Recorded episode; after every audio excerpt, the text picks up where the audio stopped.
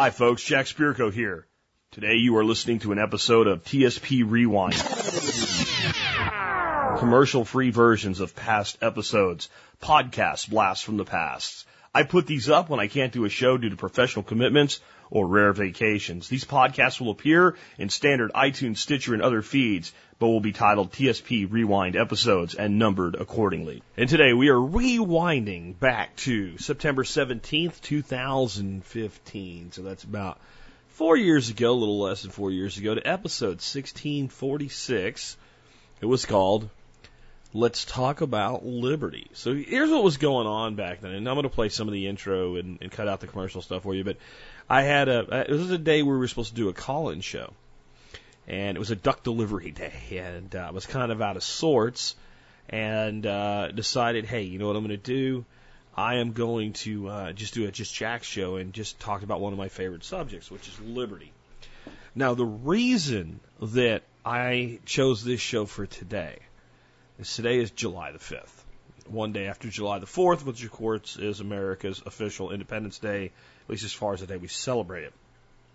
Now, as I said earlier this week, I was going to take today off, and I said something to the effect of, I will be celebrating my independence.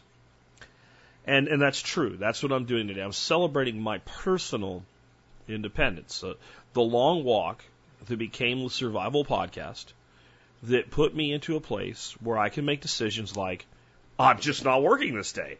I don't have to file a piece of paperwork and count my days off and have a boss say, you know, Jack, you just had a 10 day vacation. Isn't that enough? We need you. I, I have the freedom to not work today. So that's what I'm doing. And this discussion, this discussion, let's talk about liberty, was rooted in the, at the time, Republican debates. So I did this show that you're about to hear the day after one of the big Republican primary debates. Rubio and Chris, I mean the names you don't even think of now, like Chris Christie, etc., and of course Donald Trump.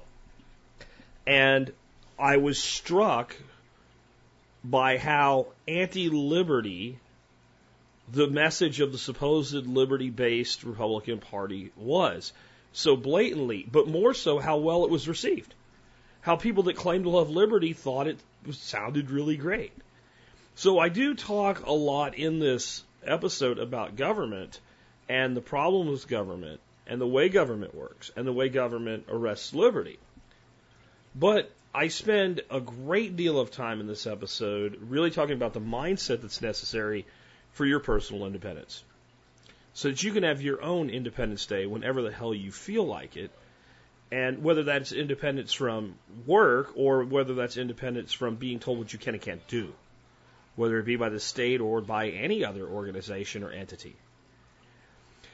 And the reason that it's so important to think this way is that probably 90% of the things that hold people back, that people think they can't do, they, they're not allowed to do, what have you, are not enforced by government. They're not enforced by. They're self-imposed. Even a lot of things that you can point to the, the government. See, the government says that I can't do this thing that I want to do, and and generally when somebody says that, I look at it and go, no, the government says you can't do this thing that you want to do with this straightforward path to doing it. You can't do it if you stay where you are and stay at the level that you're at and stay, you know, basically status quo, and then just try to do this thing. Yeah, you're right. Government won't let you do it. It's usually local government more or state government more than federal government in that case too. But you can generally look at it, and just like we had the show this week about laws of life, we talked about walls and the mazes they create. Most of the walls there are actually walls that you've self-imposed. I can't do this here. Well, you're the one imposing the wall that says you have to stay where you are. I can't do this with the amount of money I have. Well, you're the one imposing a law that says you can't have more money, right? I can't do this, you know, and do it in some particular way. You're the one that decided that particular way or that particular limitation was legitimate. And it's up to you to see the illegitimacy of the wall that you've created for yourself and remove it and go out and do something differently. And I also figured this show today would probably be listened to by a lot of people who were working who maybe had yesterday off but couldn't take today off and might, because of that, kind of be in a foul mood. A little bit of a foul mood. So what do I do to try to help you with your foul mood? Yeah, I talk about politicians and make you in a more foul mood. But a lot of times when you have to work on a day when other people don't, it's just a little bit different and you have a little bit more time with your thoughts on your commute or whatever. It's just not the same as it usually is. So you have a little bit more time to think. If that's you today, use that time to think. Think about how you can create whatever it is that is your version of liberty in your life. Because one of the things we talk about in this episode today is liberty is not something that someone else can define for you. We can define the conditions that allow for liberty, but we can't define liberty. And I know that sounds crazy, but what I mean by that is liberty, if you wanted me to try to define it, would be the ability to do as you so chose until such time as you were harming someone else or taking their property in some meaningful way. So if you are out minding your own business, doing your own thing in your own place, and you say something that somebody gets ass hurt about, that's fine. You have not impeded their liberty. If you are threatening to hurt them, even if you don't intend to, but you're making them believe that in order to gain compliance from them, you're verbally bullying them, then that, there's a victim. Like that's not liberty. So within the bounds of that, as long as you're not hurting somebody or taking their stuff, and as long as nobody can hurt you or take your stuff, as long as you don't do the same, that is the conditions that allow for liberty. But the actual liberty is going to be different. You might want to live in a McMansion. I don't. You might want to live the, the, the quintessential, typical uh, American dream picket fence life. And I don't. That's just one example of the thousands upon thousands of choices that we might make. You want to be, you might want to be tattooed from, from, from tip to tail. And I don't. And it's okay. Either way's fine. And you come hang out with me with your tattoos, and maybe somebody else thinks that people are tattoos are idiots. That person has every right to think that. I think they're pretty stupid for it, but they have every right to think that. And if they don't want to associate with you, they don't have to. So that's liberty. Maybe people have a certain religious belief and they want to live a certain way under their religion. And they want to talk about that. That's that's fine. As long as you don't try to impose it on somebody else. That somebody else might be an atheist or a deist like myself. And it, all of that falls within what is liberty. Because liberty is what you make of it once you are granted the condition to allow for it. Now, here's the thing we teach you about design, specifically designing life, designing your life, designing your business on this show all the time. So instead of lamenting what you can't do, what you need to be doing is doing everything you can to design for yourself the condition that allows you for the maximum amount of liberty as you define liberty by what you want in your life.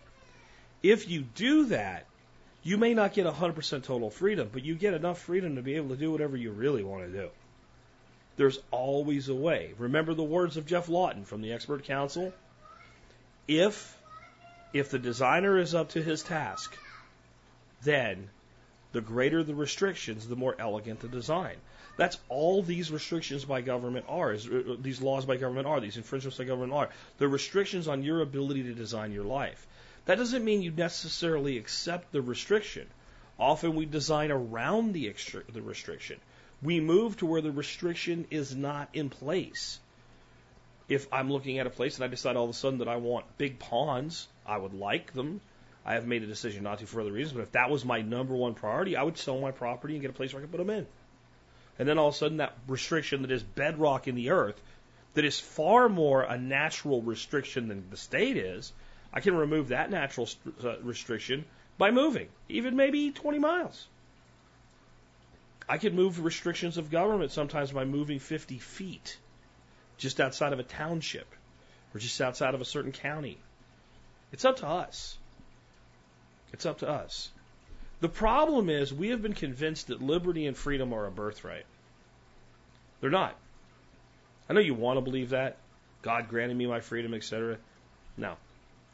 God granted you the good sense to understand what liberty is. It's up to you to fight for it, to keep it, It's not your birthright. That's why we have so much screwed up in America today. We have a whole group of young people that have defined liberty for themselves in some twisted way that doesn't make any sense. But they believe that they're entitled to it because they've been taught that as an American, you just get this stuff. Rather than the cautionary words of one of our founders, Thomas Jefferson, that told us flat out that we would have to fight to keep our liberty. That at time, the tree of liberty would need to be watered with the blood of both patriots and tyrants. We can do it that way, but generally, smart design's a better way. With that, I hope you enjoy this rewind. Again, going back to seven, September 17th, 2015, episode 1646. Let's talk about liberty.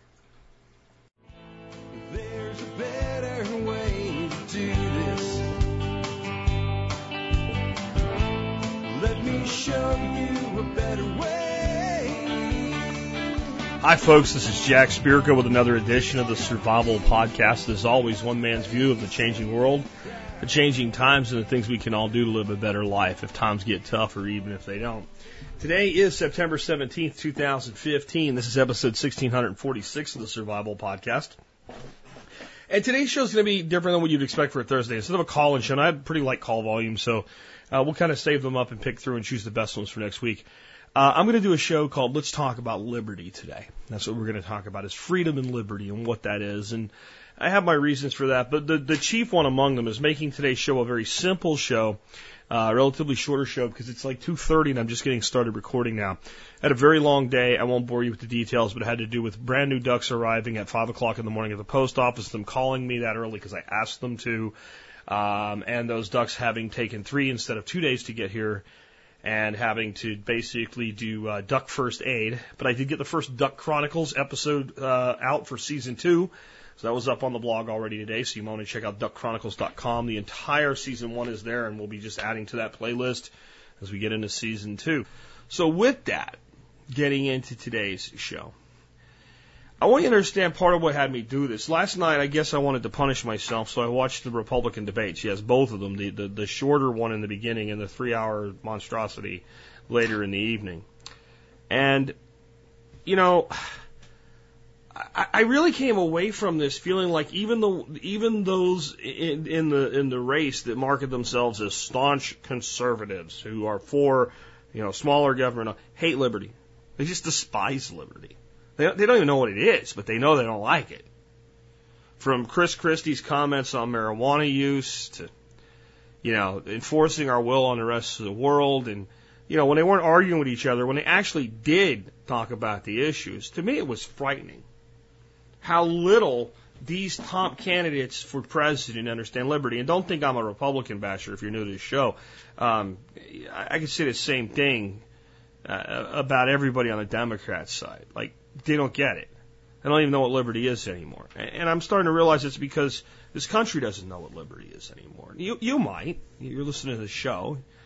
If you've been listening a while, you've heard me talk about it enough. You probably do. But when I, you guys have to understand is When I say this country doesn't or this country does anything, I, I'm speaking about the, the majority of people. That, that's all I mean. I don't mean that you individually. So just so I don't have to say that anymore today. So if this wasn't bad enough, as I sat in dismay at how clearly none of these people seem to even comprehend liberty, which is supposed to be the foundation of this country, the next thing that happened was a little bit more troubling to me. So I, I got up this morning early and went to the post office. Really didn't pay attention to anything on the radio then. You know, thankfully. I guess I'd punished myself enough the night before. But I ended up having to go get some stuff for the new ducks because we missed, we got everything out and ready, and then Dorothy put it away and doesn't remember where it went. So I had to go get some uh, these these feeders that I use as waterers for ducks so that they stay dry. And I listened to Glenn Beck on the way up there. I guess I felt like punishing myself again. And what what got me most. You know, of course he hates Trump, so he was all over how Trump screwed himself last night. And he wasn't wrong about that in many ways. But then he starts talking about how good everybody sounded, even the people he doesn't like, like he doesn't like Chris Christie. He's like, I had to keep reminding myself of this guy's actual policies because last night he sounded great. If you didn't know who he was, you'd really like what he had to say. And I'm thinking, no, I wouldn't. No, I wouldn't. This is the guy that claims himself to be an independent libertarian with no allegiance to any party anymore because he finally figured out that you can't have that and, and he likes what Chris Christie's saying. You know, he, he likes what Marco Rubio's saying. He, he, he likes the idea that our solution to, to, to, to Putin is to not even deal with him because he's a gangster. Like, you're talking about these people, this is some of the stuff they say. We shouldn't even talk to him. You know? We're not going to talk to the, to the second largest power in the world about our differences of opinion in Syria. Actually, the only guy with a, with a common sense thought last night about how to handle Syria was Donald Trump, but he couldn't explain it right. He's basically like, Assad hates ISIS. We don't like ISIS. ISIS hates Assad. We don't like Assad. They're fighting each other. Why don't we let them fight each other? You know, and then his solution obviously was when they tear each other completely apart and they're completely sapped, when there's only one winner and he's, he's standing there all bruised up, not you walk in and just take over. I, I, I kind of, sort of, kind of liked it up to that point. But, I mean, do you realize that every time that we have toppled a dictator in the Middle East, what we got was worse? We got a, a theocracy based on radical fundamental Islamic ideology, which is a state using religion to justify its actions, which is as horrible as it gets. And this, this passes for liberty. Our belief that we can actually cause that to happen somewhere else in the world for our safety. Because do you notice that's always the excuse for us interfering in other countries? If we don't go mess up their country, they'll come here and mess up our country. I mean, that's, that's, that's what it always breaks down to. And I think it's because we don't understand what liberty is anymore. And, and we're, we're, we're, we're saying that we're out fighting for freedom around the world while freedom is being destroyed in our own borders. Everything that freedom means, everything that liberty means is just, is being erased. It's being seen as, as something that's evil. Like, we have actually made freedom a bad thing in this country because people don't know what liberty is. Liberty is actually pretty simple to understand. Liberty is the ability to do anything that you want until such time that you harm somebody else or take away their rightfully possessed property or damage their property, right? That's it. Unless you're physically harming somebody else, right? Unless you're taking their property or you're harming their property, then you should be able to do whatever you want. No matter what it is. Now, notice I didn't say you're, you're, if you're hurting their feelings. If your feelings are hurt by my actions, don't look at me anymore. If your feelings are hurt by my words, don't listen to me anymore. What about people that bully people verbally? Okay, now I'm aggressing on you. Now, now I'm not allowing you to, to, to, to get away from me. Now I'm pursuing you. Now I'm an aggressor. Now there's a problem. But if I'm standing up and saying something, or if you ask me a question and I give you my opinion, and it hurts your feelings or you think it's insensitive, you are not a victim. You're not a victim of anything except being a freaking wuss because your parents probably made you a wuss, your school system probably made you a wuss, and this nation has made you into a complete wuss.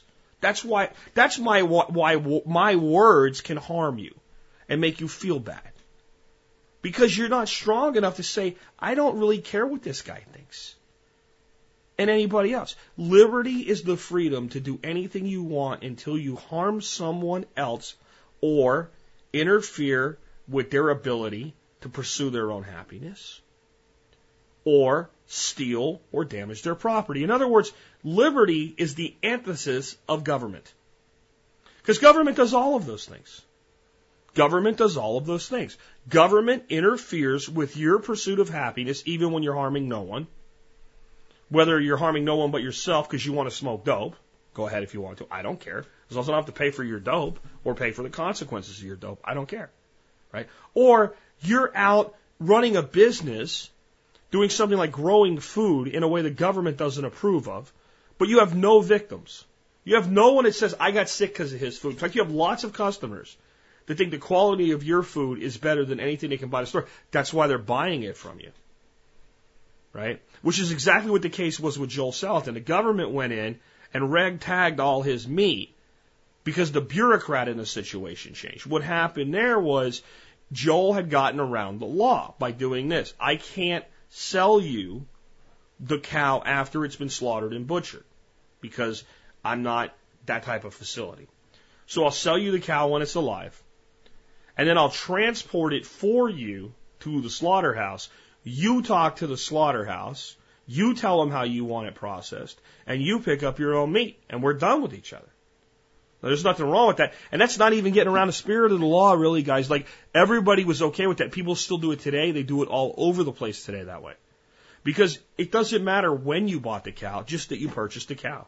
Once it's your cow, if you want to personally take it somewhere and have it processed, you can.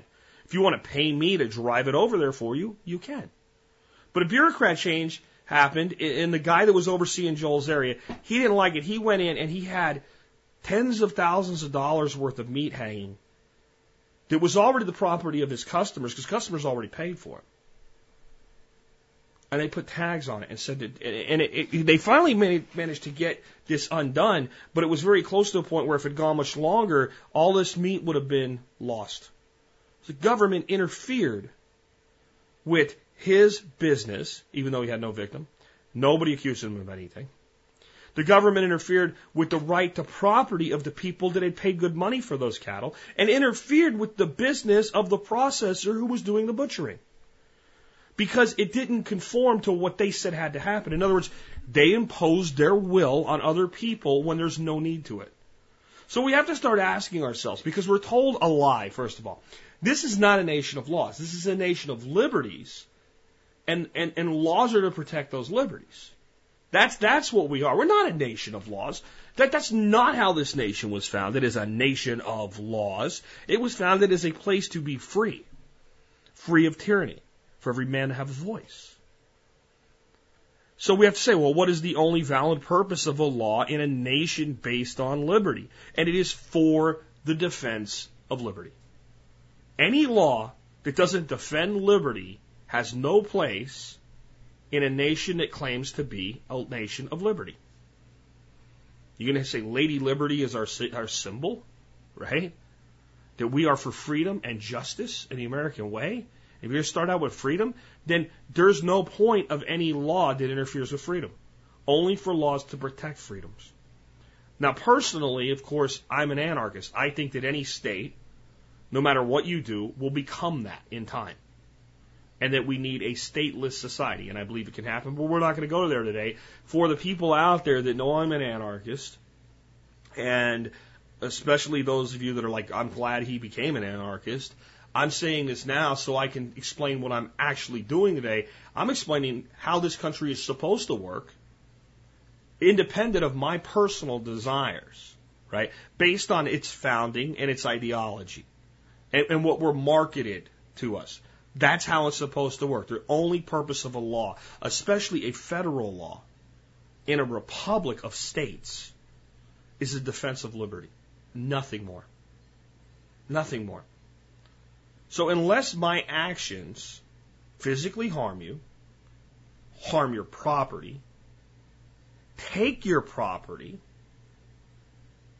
or obstruct your ability to conduct business, your own way, as long as you're not obstructing my, then, then there's no place for a law. None. That's it. That's, that's how, that's how small our code of law should be. And gee, if we were only enforcing that, we might have not only more innovation, but more money because frankly, we wouldn't need as much law enforcement. Think about how many laws are being enforced that are unnecessary. I watch home improvement shows the guy wants to put an extra window in his house. The code says he can only have three windows on that side of the house.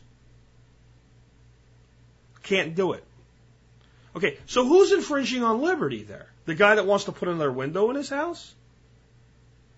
Or I, I'm saying I can't make that up, guys. Don't don't think I made that up. He had three windows. He wanted to put a fourth window in. They said no. Code says you can't put a, a fourth window in that wall. I, it's against the law for me to put a hole in my house.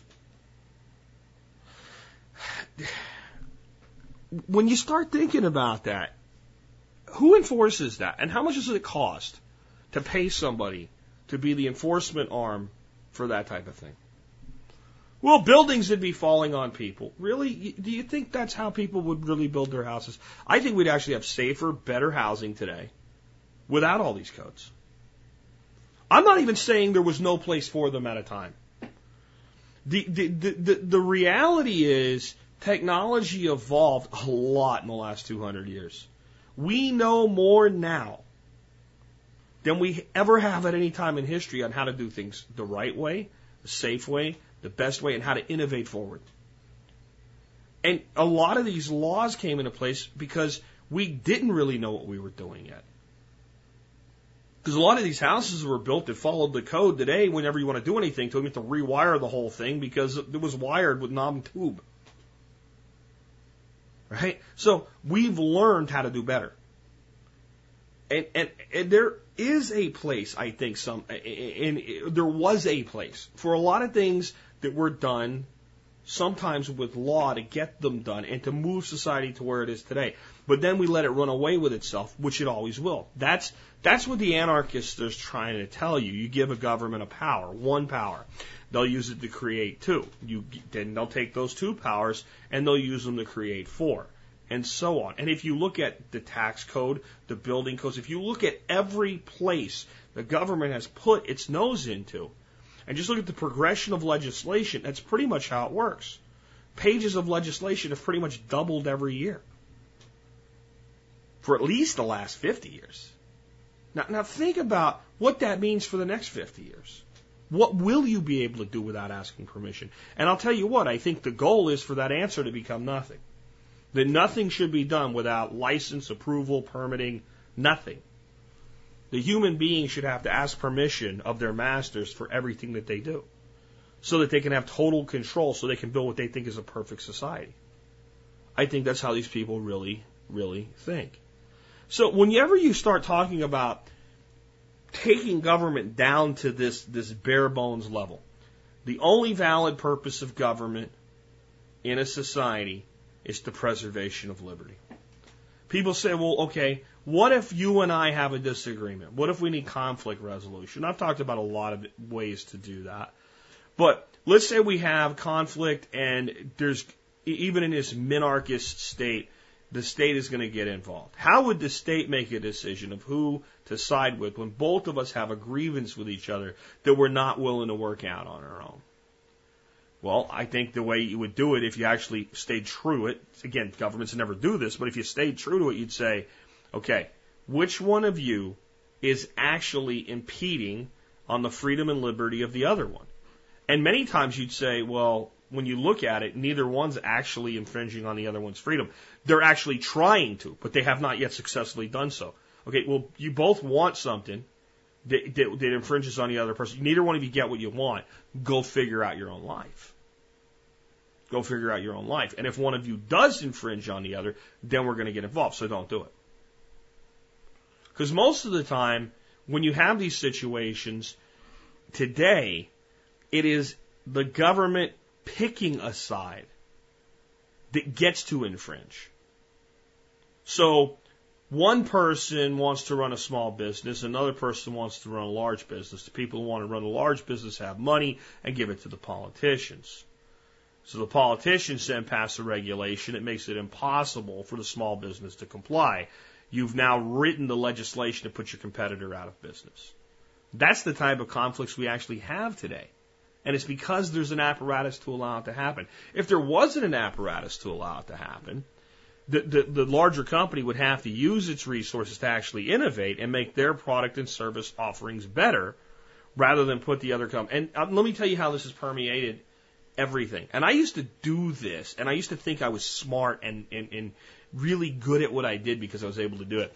This thinking is in business on so many levels, even where things are non governmental.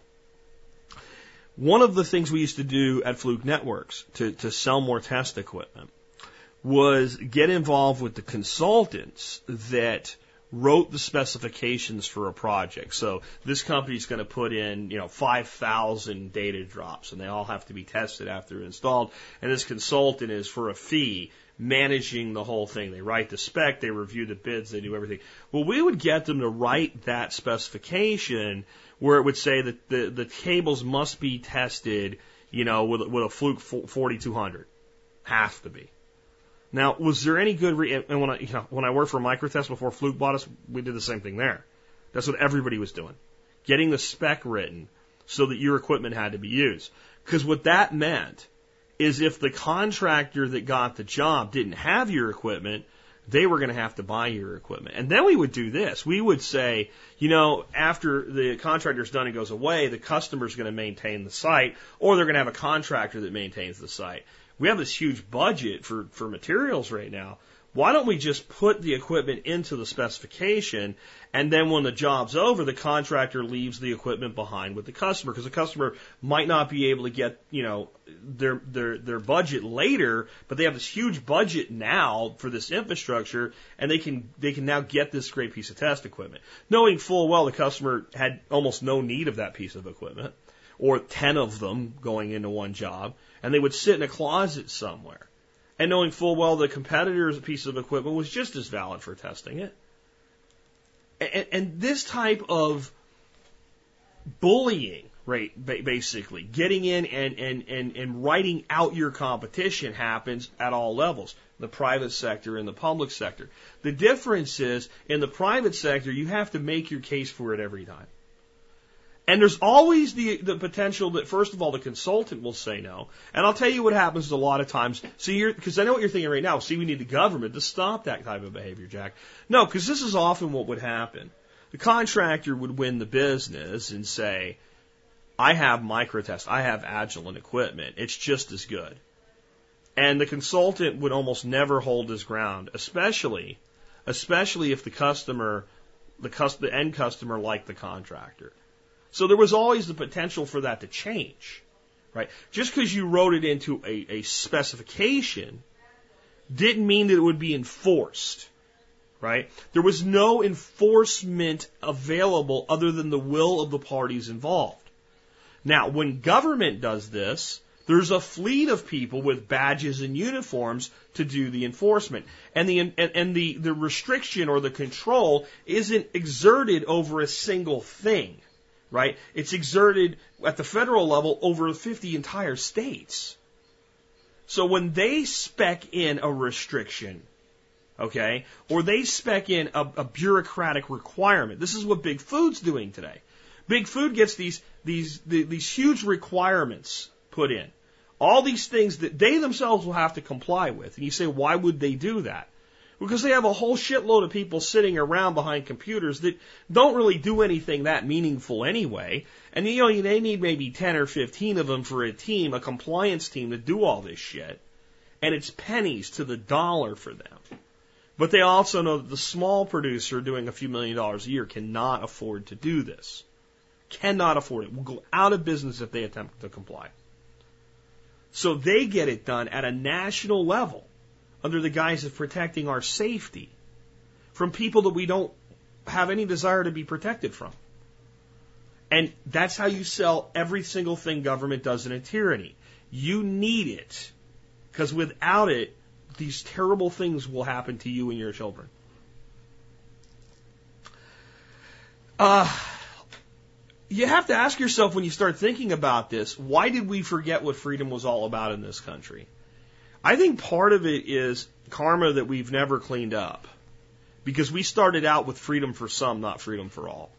At the time that this nation had its greatest true freedom, we did not have freedom for everybody. And not everybody had a voice. And I'm not just talking about slavery. When this nation was founded, if you wanted to vote, right, you want to participate in this new democracy that we have. It's a republic, not a democracy. It's a republic run by a democratic process. Let's not be stupid about this stuff, okay? I know full well what a republic is. I, I want to hear your nonsense, some of you people that sit there and you're the kind of people that when somebody says, I could care less, and they go, you mean you couldn't care less? You, you know what I meant. Shut up and go away, okay? Yeah, I put a clip in my gun too. I hope you like that. Anyway, sometimes it just, it just irritates me, right? It twists my shorts, so to speak. But when we started out, you had to be a white male property owner to vote. A white male property owner to vote. Which meant that nobody else even had a voice. This war that was just fought by plenty of people that weren't white male property owners, they weren't allowed to vote. And of course, we did have slavery.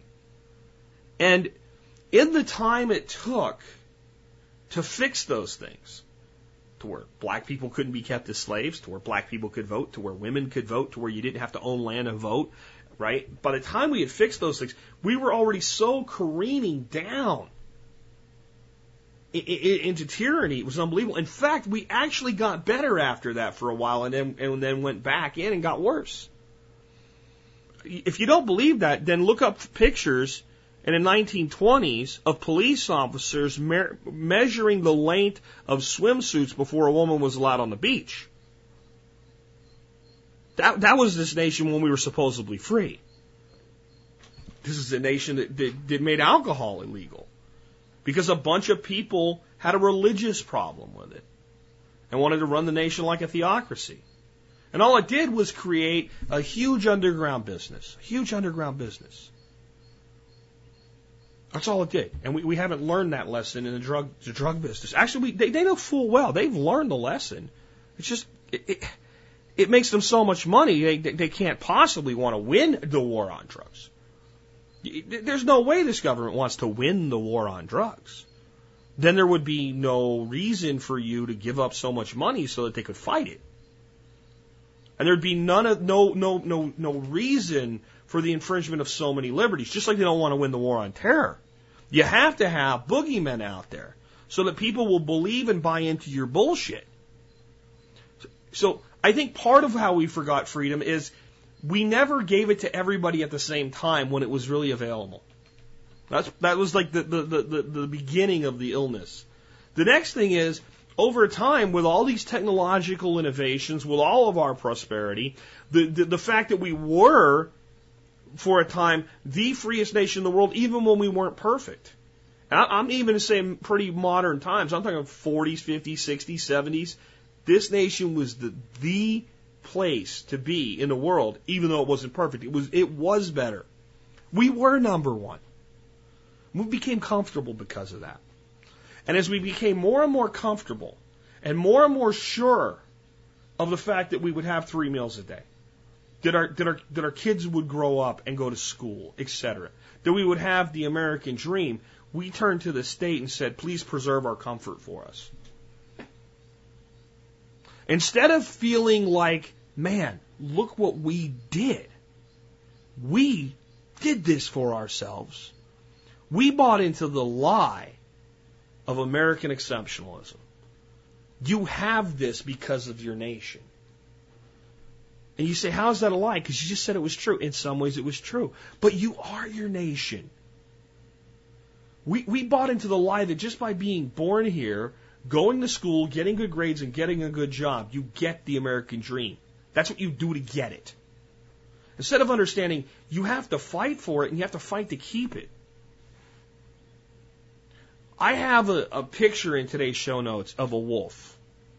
And the caption I put on it is freedom is a decision, a choice to live as you choose because you know your nature, embrace it, and make no apologies for it. I, I believe that. And I think that's what we forgot. We became convinced that freedom, that liberty, was being comfortable. And then it was the job of government to preserve comfort. It was never the job of our government to preserve our comfort, but to preserve our liberty so that we could see to our comfort. Not to provide general welfare, but to promote it. So we asked the state to preserve our comfort, and the state said, sure, we'll do that. Sure, we'll do that. And then incrementally began to take away rights, freedoms, and liberties. And we now think, we now actually believe in this country that freedom is forcing others to comply. That is our, that is currently our definition of freedom. Our definition of freedom is we force others to comply. And both sides do it. If you look at the gay marriage issue, the, the, the conservative side wants to force society to comply with their definition of marriage through the force of the state with the, pro- the process of licensure. Right? So the license controls who does and who does not get married. Who is recognized as a married couple and who is not. Okay. Now, the, the, the, the, liberal side, by and large, wants to force the other side to accept their definition of marriage and to participate in it even when they don't want to. Which means both sides are full of shit and wrong. The way that marriage should work is you decide who you're married to. That's between you, your partner, and whoever your version of God and faith and spirituality is, including if you're an atheist, then it's nothing. Then it's just between the two of you. And who gets to make that decision? The people getting married. And, and why do we even care if the state recognizes a marriage? Because the state has created privileges and protections for those recognized as married. That's why. The state created privileges and protections for those who are married. This is why, whether you agree with it or not, the Supreme Court decision is constitutional because it falls under equal protection under the law. If you are going to grant privilege and protection to anybody with license, then anybody else qualified to receive that, that wants it, that's willing to do whatever is required for it to happen, should be able to have it. And discrimination based on that, that person or the two persons' gender is unacceptable in your government. Right? Remember, I don't want this government. I want no government. So don't, don't get mad at me for explaining to you how your government works. And people will say, well, you know, the 10th Amendment, Jack, this should be a state level decision. No, no, no. No, because the place for the federal government to step in is when the rights and freedoms of others are stepped on. So if a state says, I am willing to extend freedom and protection and privilege to one group of people with this piece of paper we issue, but not with this other group of people that we issue it to, we will not issue it to, then that's actually the place in a republic, a state member republic, for the federal government to say, no, you can either offer it to everybody or you can offer it to nobody. It is your choice. That's where the 10th Amendment comes in. The state has the power to either offer the protection or not offer the protection. And I just like, for those of you on the right side of that dichotomy, I'd like to, to just explain to you how this might work. What if it was a state level decision to be able to or not be able to issue concealed handgun license. Right now, the, the, you know, you, we think we won a big victory with the, the decision on the Second Amendment, and we did. We did. But it, there's no requirement that the state issue a concealed handgun license. The state can choose to allow open carry instead and actually restrict concealed carry if they want to. Or they can choose to do concealed carry without a permit. But what they cannot do is say, we are going to issue concealed carry permits to white men. They can't do that. It would be discriminatory. And, and those of you on the right justifiably would be livid if, let's say, the state of Alabama did that. Or if the state of Alabama said, we will only issue concealed uh, handgun licenses to married couples. Well, it's the 10th Amendment. The state, that power is not given to, onto the, to the federal government. And somebody said, well, the Second Amendment means there should be no interference. Yeah, but de facto law here, right? You're trying to pick and choose your battles, and you don't get to do that. If you have justice, equal rights for all, then, then, then you have to do things this way. Now again, I have my own solutions to a lot of these problems I'm not going to go deeply into today. Because they go down that, you know, scary place for a lot of people. Anarchy, ah. Again, I'm telling you how your system's supposed to work. So when we asked the state to preserve our comfort, the state was happy to do so, and they did so by issuing privilege and protection to some. And that privilege sometimes was outright privilege, like a marriage license and protection and marriage license. And there was also covert, which is you you fund my campaign, I give you the highway contract. And that happens at local politic levels all the time, every day, right now. And they even do it, I see it done here in Tarrant County. A, a company creates a sub corporation and they get that highway contract, and the other company is the one that actually gave the politician the money. They get the highway contract, they extract money from that contract, they don't get the job finished, and the company folds and goes bankrupt, and the parent company is never affected. And they do it again and again and again. That's granting privilege to some in return for compensation in the form of contributions. That's illegal, but they do it all the time. They do it all the time. And that's how the state preserves your comfort. Because they call it stability. Right? All the corporate welfare we have, and I have a question about that that I'll answer on Monday for the person that sent it in to me. But all the corporate welfare we have is justified in that it provides stability, it creates jobs, etc.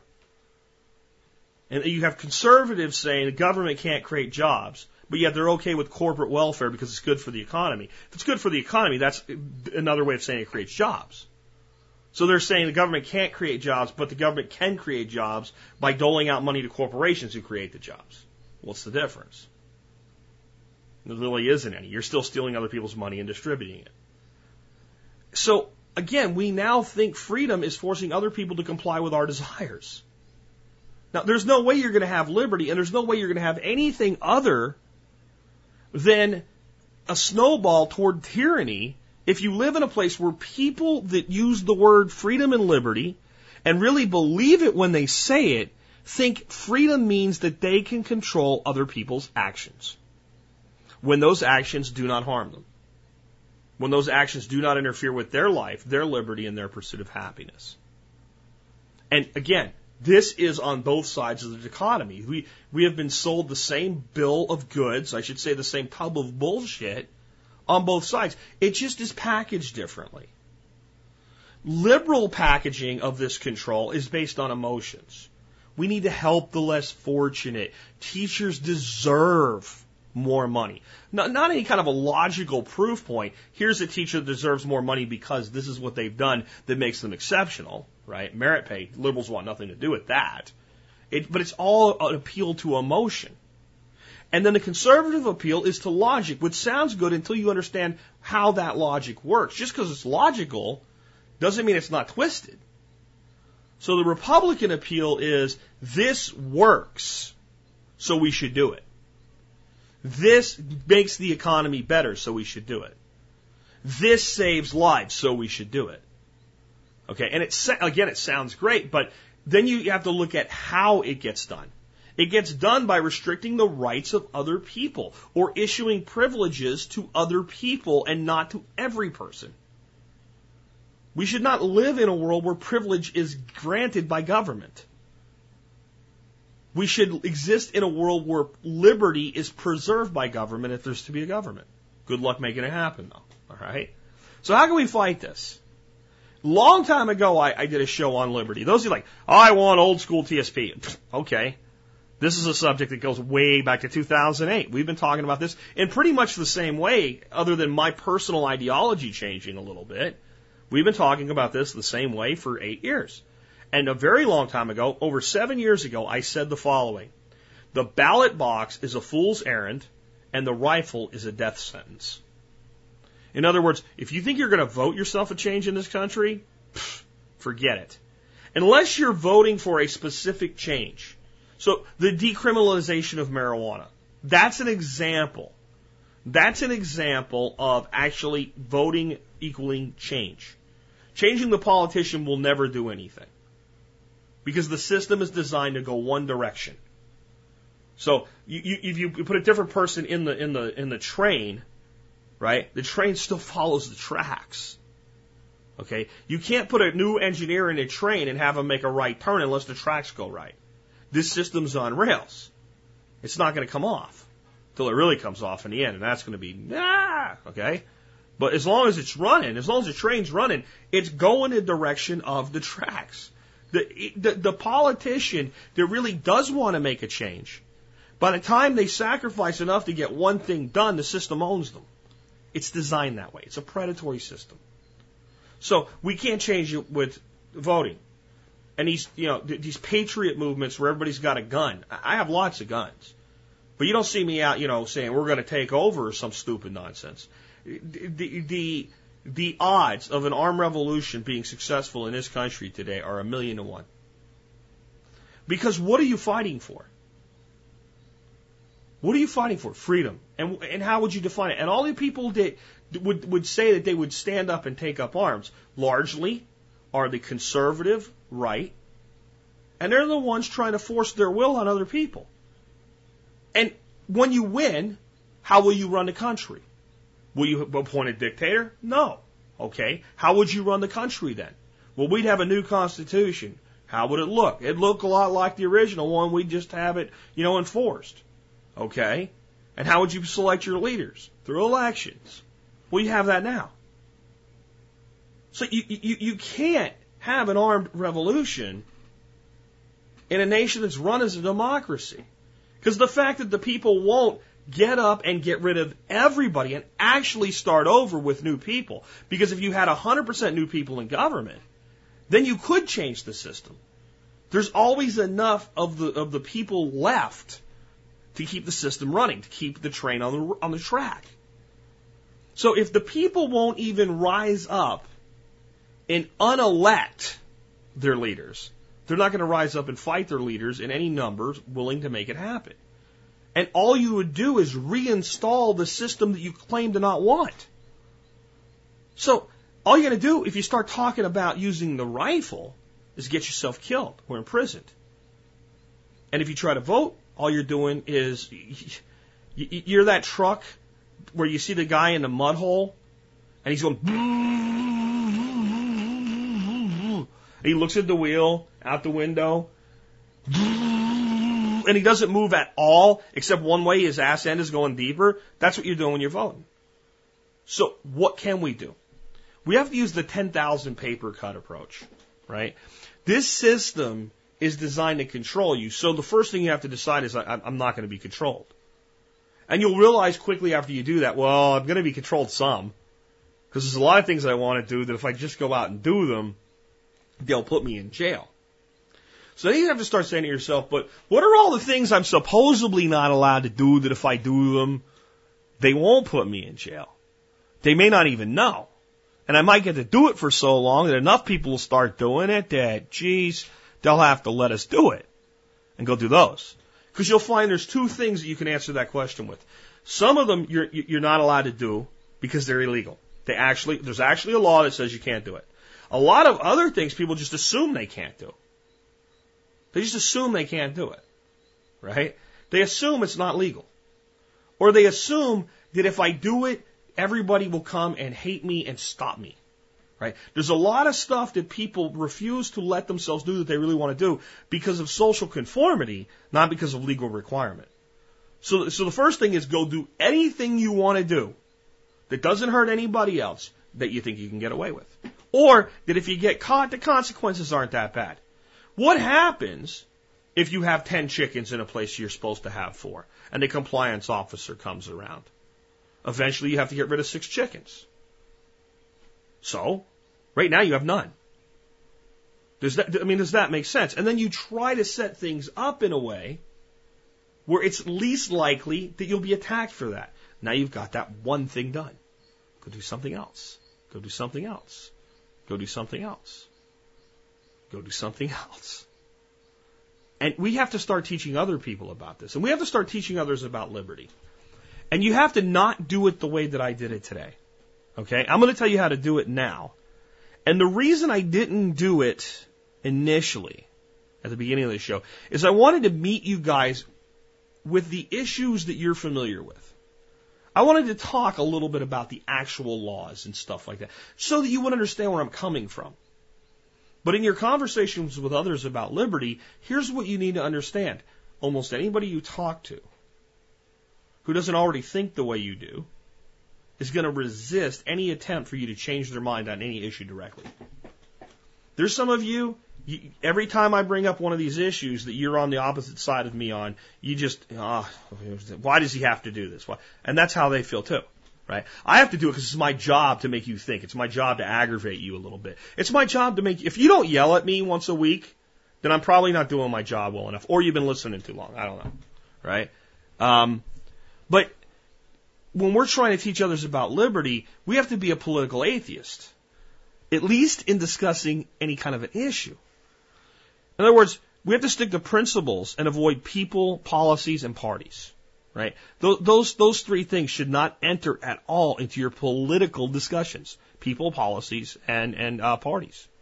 So, when you're discussing something like the public education policies, right? Don't discuss the policies discuss the realities.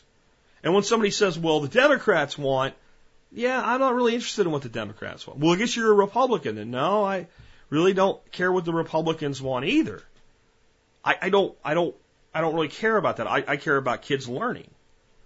So here's all these ways I think kids can learn, and here's everything I see wrong with the current system. And, and by the way, that system looks the same in, in red states and blue states, and red counties and blue counties. They look the same. Some are more successful, but the, the, the, the way the system is run is the same no matter who's in charge. So let's not worry about who's in charge. But I mean, we really need to stick more to principles anyway. You don't even need to talk about the issue. You need to talk about the concept of freedom and liberty with people and find their pain points and discuss them. Here's what I know about most Americans. Most Americans have at least one thing that they either do that's illegal and they get away with it, right? But they're always in fear that they're going to get caught. Or they have at least one thing that they would like to do but can't because of law and government and restriction. And when we talk to people, we should find out, like, well, what do you want to do? If you, if you could do anything you want right now, what would you do? And they'll start telling you all their dreams and, and, and hopes and, and things like that. And, you know, when you start talking, you say, well, why don't you go do that? Usually the first excuse is money. Right? And I've said this before. If you have a big enough problem in your life that you want to change, and money's the issue, you can always find money. If you have, if you have a social issue that you want to impact, you can always find money. You can find other people's money for that. If you really care about what you want to do, if you really believe in something, and if you are a warrior for a cause, you can find people with have, that have money that believe in that cause, and if you can make a case to them that their money is well spent, if they give it to you, they'll give it to you. Whether it's through an actual charity that gives them a deduction, or just going, here's a check, go do it. You can do fundraising. You can always find money. And what you always run into is law government restriction. The government says, oh, you can't do that. We can't have that here. We can't have a community garden here, whatever it is. Right? And if you don't run into government, you run into private government, which is what we call like HOAs and other forms of private governments that, that, that people have gotten together for greater interference with liberty. So when you start talking to somebody about liberty, stay off of the policies, stay off of the, the, the, politics, stay off of the people, the names, the parties. They have no place. Just talk to them about what, what they think is wrong that they're not able to do. And get them to actually explain to you how wrong it is. I would like to be able to do this because, right? Oh, and why can't you? How do you feel about that? And then say, well, have you ever thought about this issue? Whatever it is right? Well, yeah. Are you for against? Oh, I'm against that, right? Okay, you're against that. Okay. How do you think people that want to do that feel? Don't you think they feel the same way you do about this issue? Don't you think they feel just as controlled by others? And I mean, that thing doesn't that they want to do doesn't really hurt you. It doesn't harm you. It doesn't take your property. It doesn't it doesn't interfere with your life. It, and, then walk away. I mean, these are the types of conversations we have to start having with our friends who are pure statists there, there, there's, there's something they don't like about the state. Now, most statists have been convinced their side's the good guys and the other side's the bad guys, right? Their side's Joker or the other side's Joker, and then their side's Batman. It's that righteous, right? You know, they more feel like they're Superman, right? Because even Batman was like a Dark Knight vigilante. Superman, truth, justice, the American way. And Democrats and Republican statists both believe that. If our side was just able to get the things it wants to get done done, everything would be so much better. But yet, when you start talking to them, you'll find that there's some things they want to personally do in their own lives that government interferes with. And at this point, see, they're convinced it's the other guy. It's the other guys that prevent them from doing it. Not that it's the state, not that it's government. So you stick to the principles. When they try to drag you into a debate on, you know, why Hillary Clinton would be a, the lesser of two evils between her and, let's say, Donald Trump or Jeb Bush, or, you know, as much as I don't like Trump, he's the lesser of two evils if he's running against Bernie Sanders. Like, you just don't go there. Like, that doesn't even affect most of the issues you're talking about anyway. You stick to reality. What is liberty? What is freedom?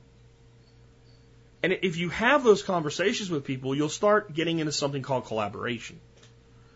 Have you ever noticed that we never have political collaboration discussions?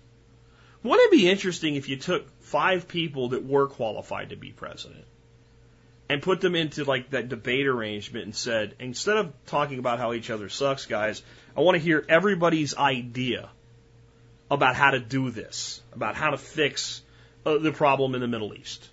Everybody's idea. And even if I don't agree with the outcome, it, wouldn't it be more interesting? And, and if you have five people that are smart enough to be president of the United States, don't you think they might come up with some actual good ideas? And don't you think their ideas would be better if combined? You know, how would you imagine instead of we need more money for teachers, we need merit pay for teachers, instead of that debate, how about the, the five of you tell us how if, if we just didn't have an education system at all right now, if you were just building one today, how would you build it? You might even find the statist politician realizing how stupid the state is. Because if you actually could, if you could deprogram them enough to get them to have that discussion, these people are smart.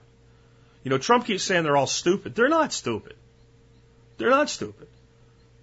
That's why they control you, because they're not stupid. They know how to pretend to be stupid. They're stupid like Jessica Simpson, right? I don't know if you guys know who Jessica Simpson from pop music, right? She's like this airheaded idiot blonde. No, she's not. That is her image. That is a carefully crafted image as far as I can tell. And that's how these people are. They have these images that they craft, and they don't want to look too smart. They don't want to look too infallible. They want to look just good enough, just better than the next guy. So you'll pick them. But they understand what they're doing. And a lot of these people did, see, that's the thing about politicians.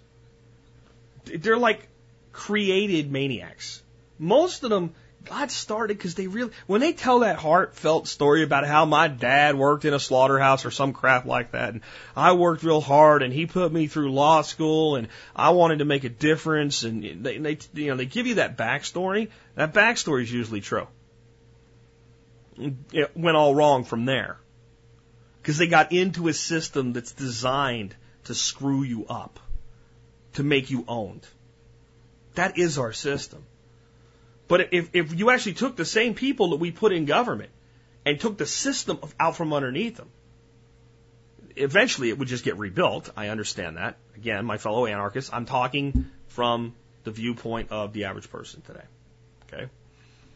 Those people actually could come up with a lot of really great liberty oriented solutions that would give everybody much more of what they're looking for. But they can't do it in, see, that's the whole point.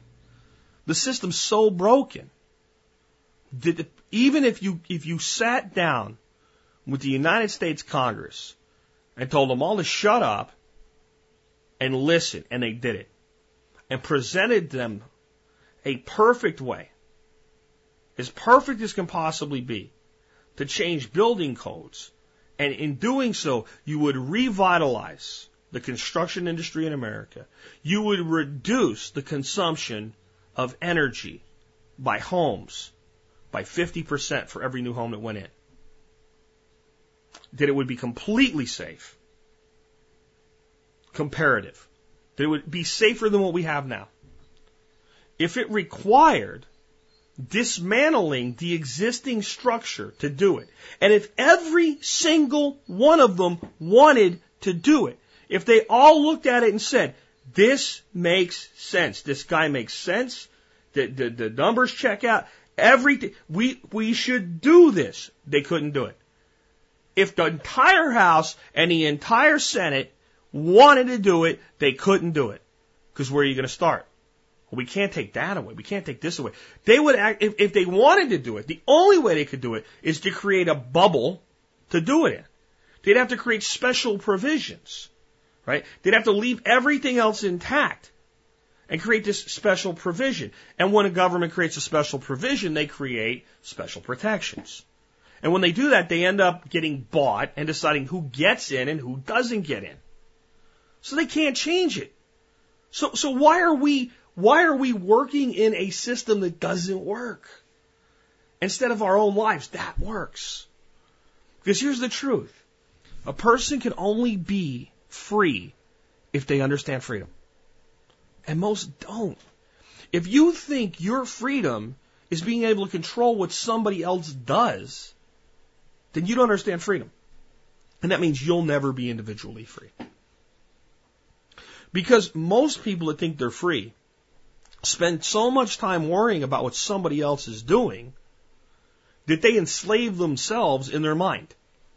They're so worried, so worried that some dude down the road is smoking dope. We got to have a law about that. We do. Why you got to enforce that law? The president's not enforced. You know, and, and somebody like Christie says, enjoy it now. If you're in Colorado and you're smoking pot, enjoy it now.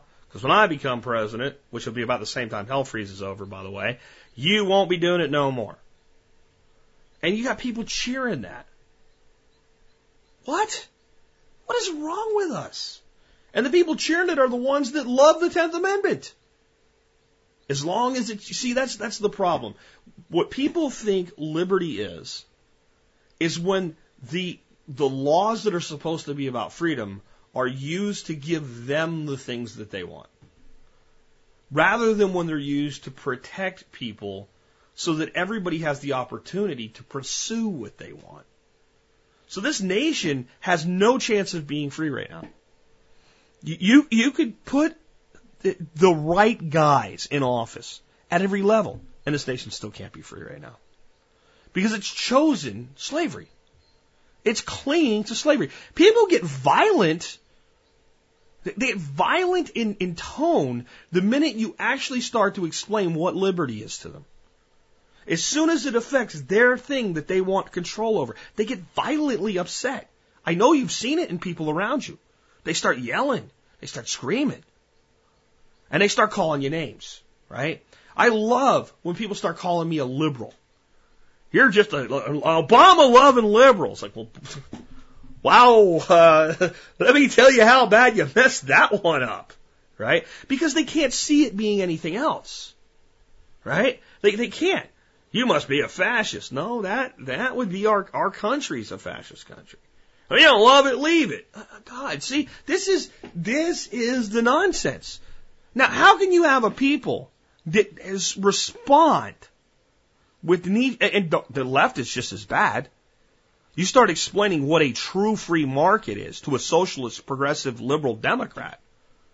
Oh, you know, you're, you're, you're, a, you're a fascist Republican. I, I actually don't like those things. You know what they tell you? This is because I hear it from the, the liberals in this audience all the time. You're really a Republican. It shows when you attack Hillary Clinton over her email scandal. I think she broke the law. And I have a problem with public officials breaking the law that they think we're supposed to obey. I don't think that's right. I don't care who they are. No, see, that shows that you really with Republicans. And these are people that listen all the time. You're like, what, what's wrong with you?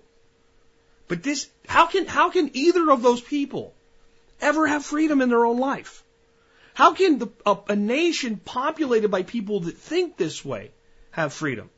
See, this is very, very hard to accept because when you, when you do accept this, you realize that everything you're told about your nation being the freest nation in the world is a lie.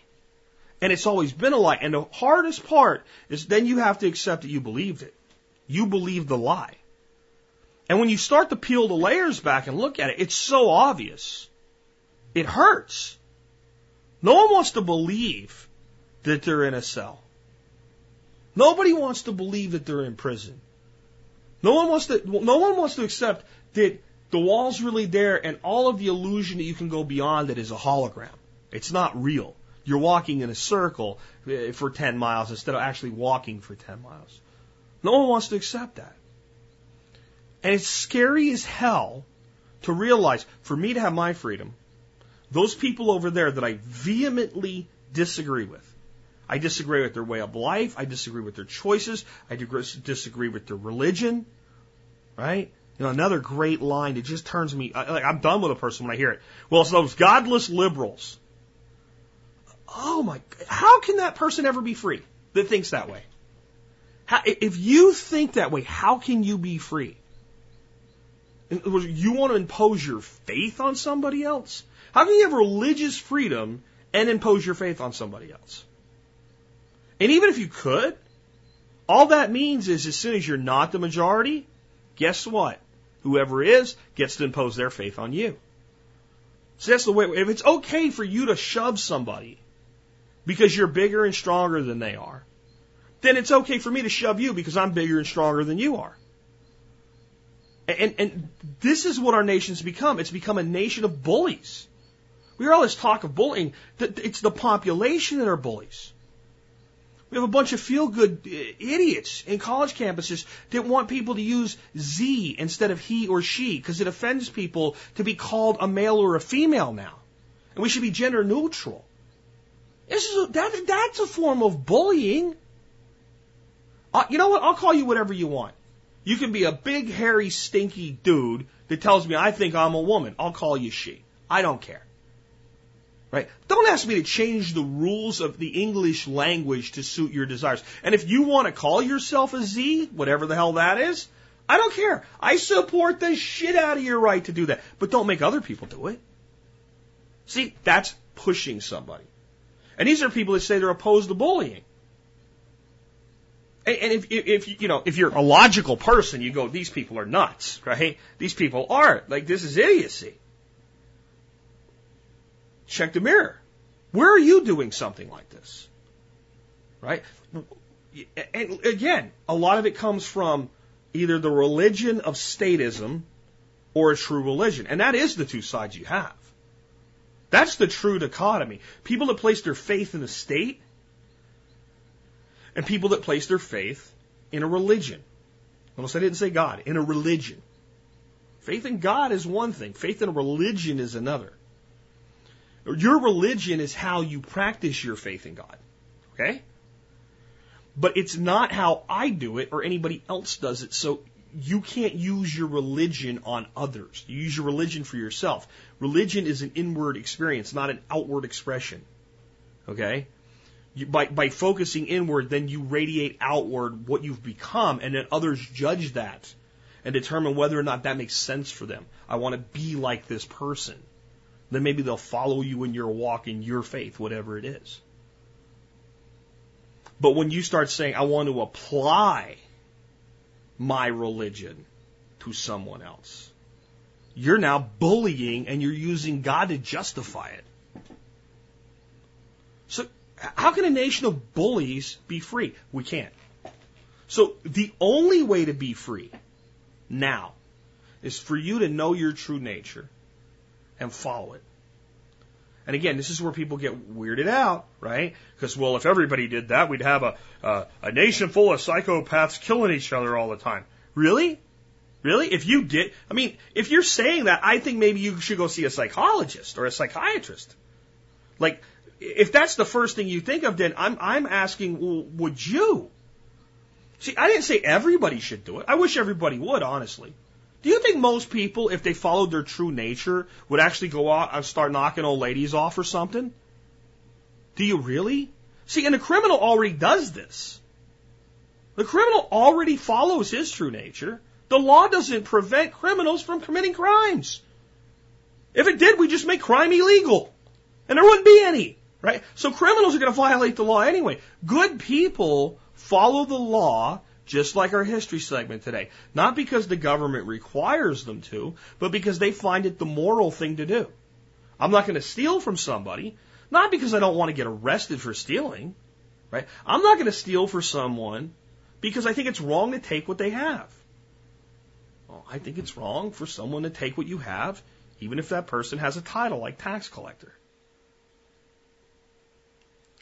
So the only answer is for you to break free of the collective and, and create your own bubble of freedom. Now, I'm talking about the government would create a bubble to, to allow something like a new way to build houses. They, if they wanted to, they would have to, not the bubble that blows up, like the bubble of protection. Because they'd have to run it parallel to the existing system. They could never tear that system down. There's too much money holding it together.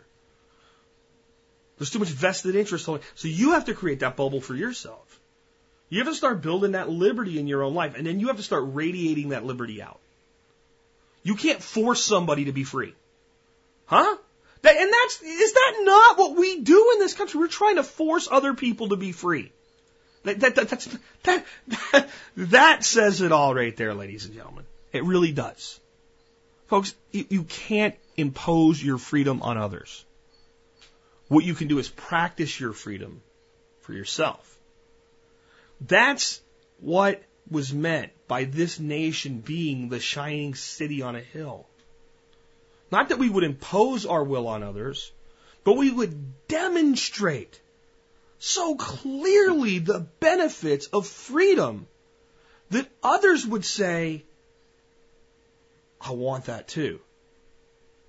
And we never did it perfect, but we did it so much better at one time that that's what people did. They came here for that freedom. Now we have people coming here so that they can collect social welfare. We really do. And you can't say we don't because we really do. American citizenship is now the most restrictive thing in, in, in, in, world finance. The most restricted form of life in finance globally is, a, is an American citizen. If you're not an American citizen, you can pretty much open a bank account in any bank in the world. If you're an American citizen, no bank, any, any other, other nation wants anything to do with you. Unless you're uber rich and then your corporation that you own over there can have a bank account. Right? But you? No way. All these restrictions that are supposed to prevent the rich people from putting their money outside of the country don't do anything to these people. This, this idea that we're going to make you know, companies like Apple pay their fair share of taxes by not letting them do their business in China. That's a great campaign point. Never going to happen. Never going to happen. It's not even possible. And it, frankly, it shouldn't be. If you treat people well, then they want to be where you are. If you treat money well, then money wants to be where you are. When you're draconian with money, money goes elsewhere. It's very simple. So since we, that's above our pay grade. How much GE or Apple pays in income tax is above your pay grade. You're not going to change it with your vote. Even worrying about it at this point is pointless. Worrying about the national debt is pointless. Oh, we have to worry about it. Why? Do you think they're going to pay it off? I, I listened to idiots last night talking about paying down a debt. You can't pay down a debt. The only thing that happens when you pay debt off in this country with the system we're under is you, you contract. You contract the economy if if all money is debt and you pay down debt, you destroy money. It implodes on itself. It's called deflation. As bad as inflation is. So you have to build your own freedom, your own liberty. And you have to spread it like a disease, like a virus, like an idea. And, and, and stay away from the three P's. You know? People, policies, and parties. Those, those are not going to get you anywhere with people.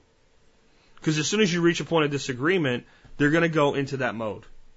You're a liberal commie. You know? You're a repugnant. It's a word for Republicans I just learned. A republican or something like a republic. I can't remember it now. That's, that's how we're programmed. You, you can't have a conversation with liberty about someone, about that with someone. You can't. All you have to do is talk about the principle of liberty. That's it. That's all you can do to spread it. Do it. Talk to people about freedom and liberty. What is freedom and liberty to you? That's a great question. What does that mean to you? And, and, and if it's going, you know, along, does it ever mean enforcing your will on other people? If so, when? Sometimes when a person says something completely stupid when you ask that question, the best thing to go is go, I see.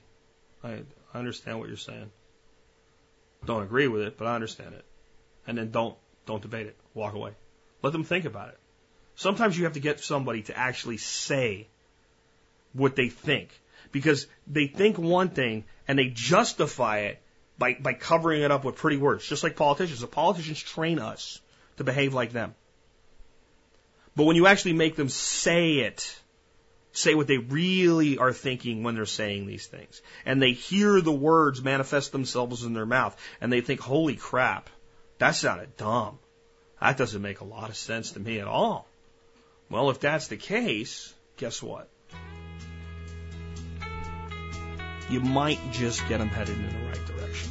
With that, this has been Jack Spirko with another edition of the Survival Podcast, helping you figure out how to live that better life if times get tough or even if they don't. Fast on a rough road, riding high through the mountains, climbing, twisting, turning further from my home. Young